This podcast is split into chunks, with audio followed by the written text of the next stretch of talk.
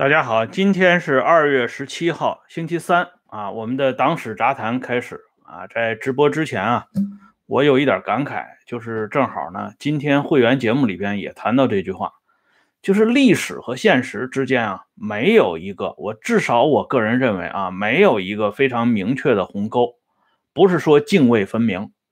恰恰相反，历史和现实，或者叫历史和当代史之间，却是相互沟通和勾连的。所以呢，我自己作为历史票友，这么一个在业余时间非常喜欢，呃，研究一点中国历史和世界历史的人，我自己呢总结了两句话，就是一切历史都是当代史，一切当代史都是党史。关于这句话是不是对啊？咱们见仁见智。今天呢，要给大家讲的话题呢，涉及到在毛泽东毛泽东时代湖南省委四任第一书记的结局。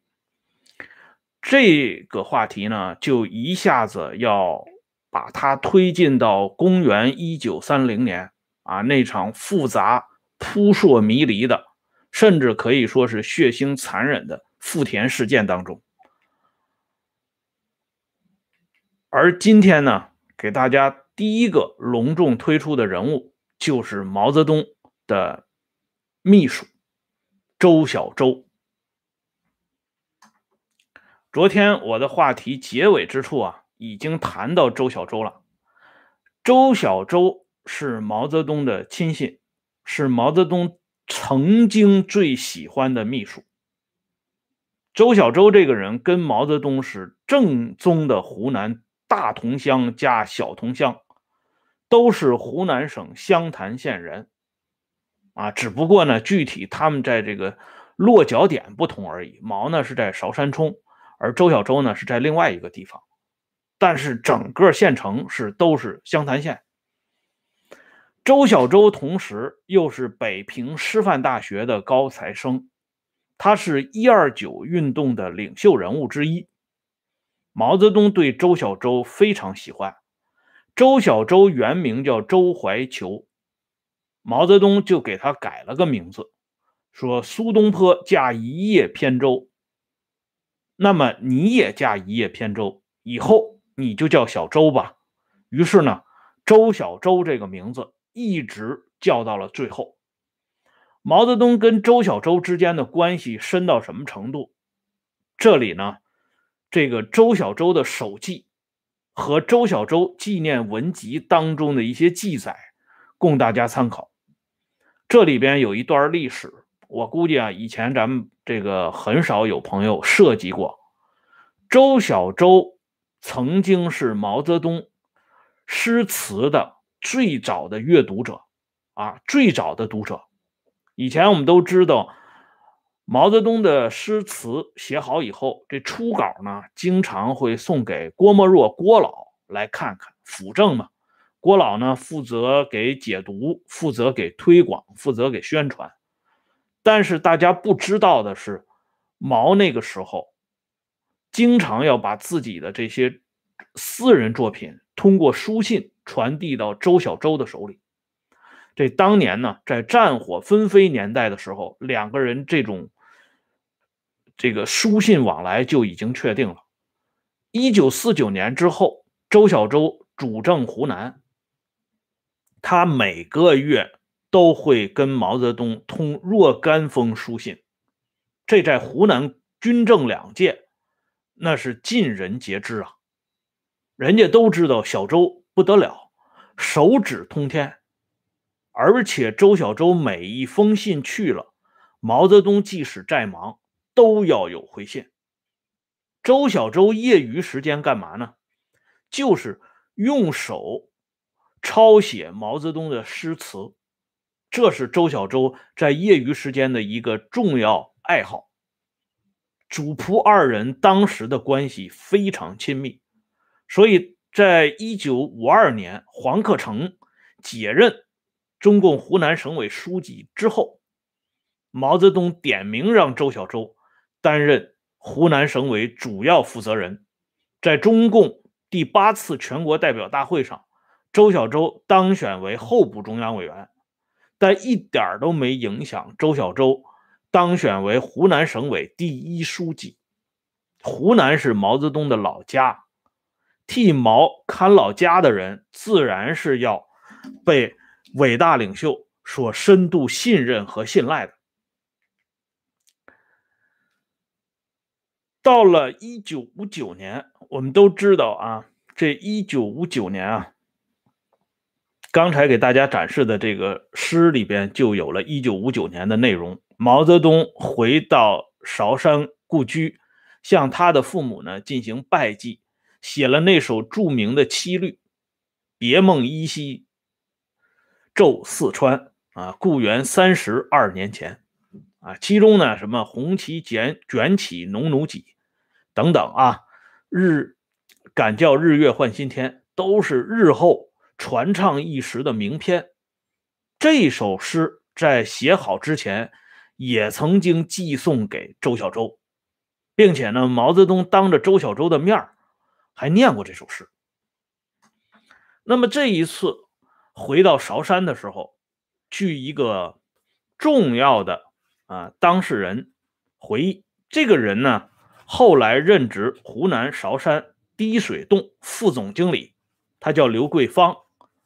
他的回忆有这么一段话，就是毛泽东在下山的时候对周小舟说。小周啊，将来退休的时候，我可以住在这里。下次我们来时，就在这里建个茅草房吧，可以休息一下。啊，这是毛泽东当时对周小舟说的这番话。而刘桂芳的全文回忆啊，我给大家摘引到这里，画红线的地方大家可以看一下。只不过呢。刘桂芳的回忆里边有点不准确，他说周小舟是省委副书记，这是不对的啊。周小舟当时已经是湖南省委第一书记。接下来，刘桂芳回忆一件事情，就是毛泽东交办的要盖这么两间茅草房供他休息一下这件事情，被确立为“二零三”工程。刘桂芳说：“一九六零年，周书记就根据主席的心愿，写了一份报告送到中央。这个回忆不准确啊，因为周小舟在一九五九年夏天第一次庐山会议上折翼，被打倒了，所以他不可能在一九六零年还给中央写这个报告。而周小舟之所以在第一次庐山会议上被搞掉，当然是因为他跟彭德怀的问题有严重的牵连，但原因就在这两间茅草房上边。我们再给大家往下看，这毛泽东啊，对游泳那是一生的偏好啊，非常痴迷这个游泳啊。大家看一下，周小舟、罗瑞卿啊，这两个人距离伟大领袖最近，领袖呢拿着扇子。拿着香烟跟他们侃侃而谈，谈的是什么呢？谈的就是游泳的话题。周小舟不会游泳，别看他是湖南人，所以毛泽东就问他：“你不会游泳，你叫什么小周啊？”哎，因为这个名字呢是毛泽东给他起的，哎，驾一叶扁舟嘛。所以毛泽东就对周小舟说了这么一句话：“他说，两年不当省委书记。”也要学会游泳啊！这是伟大领袖对他的亲信秘书周小舟站站在旁边，人家罗瑞卿不仅听进去了，而且身体力行，当成圣旨来办。所以罗瑞卿的儿子罗宇后来不是讲过吗？老头子五十多岁的人了，硬是学会了游泳。那周恩来呢？啊，也知道毛泽东喜欢游泳。周恩来宁可拖着他那条莫名其妙的胳膊，请了全国的游泳冠军，啊，在各地游览过程当中玩命的学习游泳。但是由于啊，咱们的恩来同志演技太高了，所以这个游泳呢，因为他的那条莫名其妙时而端上来时而放下去的胳膊，影响了游泳技术啊，他没最终没有学会。然而周小舟这个人。他不是跟周恩来和罗瑞卿那种情况相似，人家周小舟根本就不学啊。那么毛泽东对这个滴水洞可以说是一往情深啊，他每次到这个湖南到滴水洞，都要跟广大干部来一张合影，所以他交给周小舟的这个任务，盖两间茅草房这件事情，如果被谈话的对象换成了罗瑞卿或者是其他诸如汪东兴啊这些人什么的。那马上就会着手去办理，但是周小舟呢，却没有这么做。大家看一下啊，这是周小舟留下的非常少见的这个手记。这个手记当中，我们可以看到这句话：他非常钟情于人民群众生活的提高。换句话说，周小舟、田家英。李瑞是毛泽东曾经宠信的几个亲信当中的另类。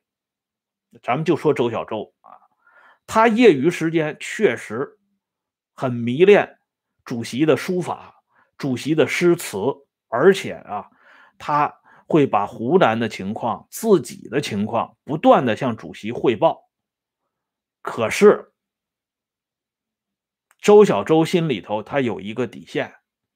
他所崇拜、所崇敬的毛泽东，是那个能够把人民群众利益放在第一位的毛泽东，而不是那个总是想着在困难时期盖两个茅草房，吃一点呃这个鸡茸鲍鱼汤的毛泽东。他是把这毛泽东一分两，呃一分两半啊，一分为二来看，这就不行了。这就是周小舟最终。要失宠的必然原因，所以有没有一九五九年的第一次庐山会议，周小舟的结局都注定是不愉快的，因为你把人民群众没有和人民领袖混为一谈，你搞不清楚为人民服务和为领领袖服务，它两者之间到底有什么样的关联？啊，这是周小舟这个人的可敬之处，当然也是他身处那个时代的可悲之处。那么这一叶小舟呢，赶不上这条大船，赶不上老周。咱们看一下恩来同志啊，周恩来在得知湖南省委要筹建二零三工程之后。周恩来马上找到李富春、李先念这两个人，他们当时啊都是国家主管财政、财经口的主要领导啊。周恩来要求我们要尽快的把这笔款子拨到湖南那里去，然后问一下湖南方面有什么困难，需不需要北京方面的支持和支援。尽快的把这两间茅草房给主席盖起来。这刘桂芳的回忆，刚才我给大家看了啊，这个回忆里头写的很清楚。这二零三工程，一九六零年就批下来了，而且马上就启动了。这个功劳呢，首先就是咱们这条大船老周驾驾驶的。所以别看总理啊不会游泳，但是开船的技术确实很高。这古代呢，人不有那句话吗？车船垫脚牙呀。那么接下来呢，我们再看一个具体承办的人物，这就是站在伟大领袖旁边的，接替周小舟担任中共湖南省委第一书记的张平化，他是湖南省陵县人，就是今天的炎陵。这个人的历史很有意思，他呢曾经差一点做了毛泽东的刀下鬼，因为这个人在历史上他有一点事儿啊，他对于当初在井冈山上曾经极力帮助过毛泽东的王佐、袁文才这两个人的突然去世，表达过自己独立的看法。他同情过元王这两个人。当时的张平化是中共湖南陵县县委书记，这么一个干部，居然对袁文才和王卓有这种看法，自然被广大革命群众所不容。特别是当时刚刚发生了富田事变，张平化就被当成了阶级异己分子，被上边呢直接给点名了。这上边是谁？大家心里会很清楚的啊。那么就在这个时候，上级领导交给王震一个重要的任务，什么任务呢？就是让王震在利用战争。过程啊，这个混乱的这种过程，尽快的将张平化处理掉。什么叫处理掉啊？就是把张平化处决。王震接到这个命令以后，他在中间呢打了个折扣，这是王震这辈子啊做的好事之一呀。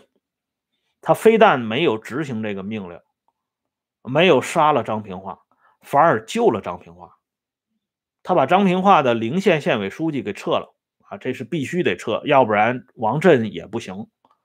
可是呢，安排张平化担任县赤卫大队党代表，就是县游击队的政委，相当于。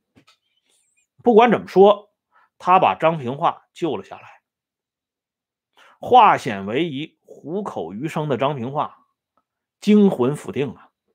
从此以后啊，这张平化就记住了一点啊，只有跟着领袖走，才有出路。所以张平化在接到这个二零三工程的图纸之后，日夜加班啊，终于提前把这工程给完成了。那么，在二零三工程里边，还有一个人出了很大的力气，就是站在张平化旁边的这个人。此人呢，就是日后大家都熟知的英明领袖华国锋，华主席。华主席那个时候是张平化手下的手下，他呢，直风沐雨，跟着张平化书记一起把这二零三工程。搞的是尽善尽美，这两间茅草屋修下来，全世界全人类都叹为观止。因为这茅草屋啊，茅草房确实很厉害。而这个华国锋呢，他又不同于张平化。张平化呢，做了几年省委第一书记之后呢，有点放松对自己的要求了。可是人家华国锋呢，即使担任了湖南省委统战部部长。湖南省副省长这样的职务之后呢，仍然没有忘记对于韶山这个革命纪念馆，对于伟大领袖当年奋战过的地方，要整理、修葺、完善，不停的进行加工。即使在文化大革命那么混乱的时候，华国锋也马不停蹄的视察韶山的一草一木。绝不会让领袖出生的地方受到任何不必要的波及，这一点让领袖默念在心。湖南啊，一九四九年到一九七六年四任省委主要负责人黄克诚、周小舟、张平化、华国锋，其中黄克诚、周小舟、张平化都是湖南本地人。其中，周小舟我跟大家说了啊，他跟毛泽东是小同乡，只有华国锋这么一个北方人，山西人，在领袖活着的时候，啊，给确立为接班人了。所以说，谁能够跟领袖周旋到底呢？那一定是对领袖的意图贯彻的最完整、最到位的人。嗯，黄克诚是肯定不行了，那周小舟也不行，张平化呢还是不行。最终呢，华主席站住脚了。但是站住脚之后的华主席呢，这人呢，应该说很念旧，啊，他还是拉了张平化一把。这张平化这一生啊，遇见两个贵人，前面是王震，后边是华国锋。华国锋确立地位以后，把张平化调到北京，出任中共中央宣传口的总负责。当时还不叫中共中央宣传部，就叫宣传口。可是后来呢，由于张平化得罪了另外另外一位德高望重的、特别德高望重的老一辈无产阶级革命家。这位老一辈无产阶级革命家，那是连邓小平都要让他三分的。结果呢，由于这位德高望重的老一辈无产阶级革命家发话了，这张平化就给算到华主席那个堆儿里去了。在这种情况下，当年张平化的救命恩人王震同志自然就不敢张嘴了，所以张平化呢，就从大家的视线当中退了出去。那么接下来我们再看啊，这个茅草房呢，终于盖成了。天生一个仙人洞啊，无限风光在险峰。一九六二年工程完备，这个茅草房用伟大领袖的那个诗词来形容，那就是当今世界书啊啊，这是横空出世的这么一个东西。在一九六零年到一九六二年这三年最困难的时期，这茅草房花了数亿人民币建成了。哎，然后呢，大家来看一下啊，亭阁楼台啊，还有各种各样的摆设，嗯，所以呢。大家就知道了，谁才是真正的英雄。正如领袖所说的，群众才是真正的英雄，因为这样的茅草房，只有人民，只有群众才配住在这里。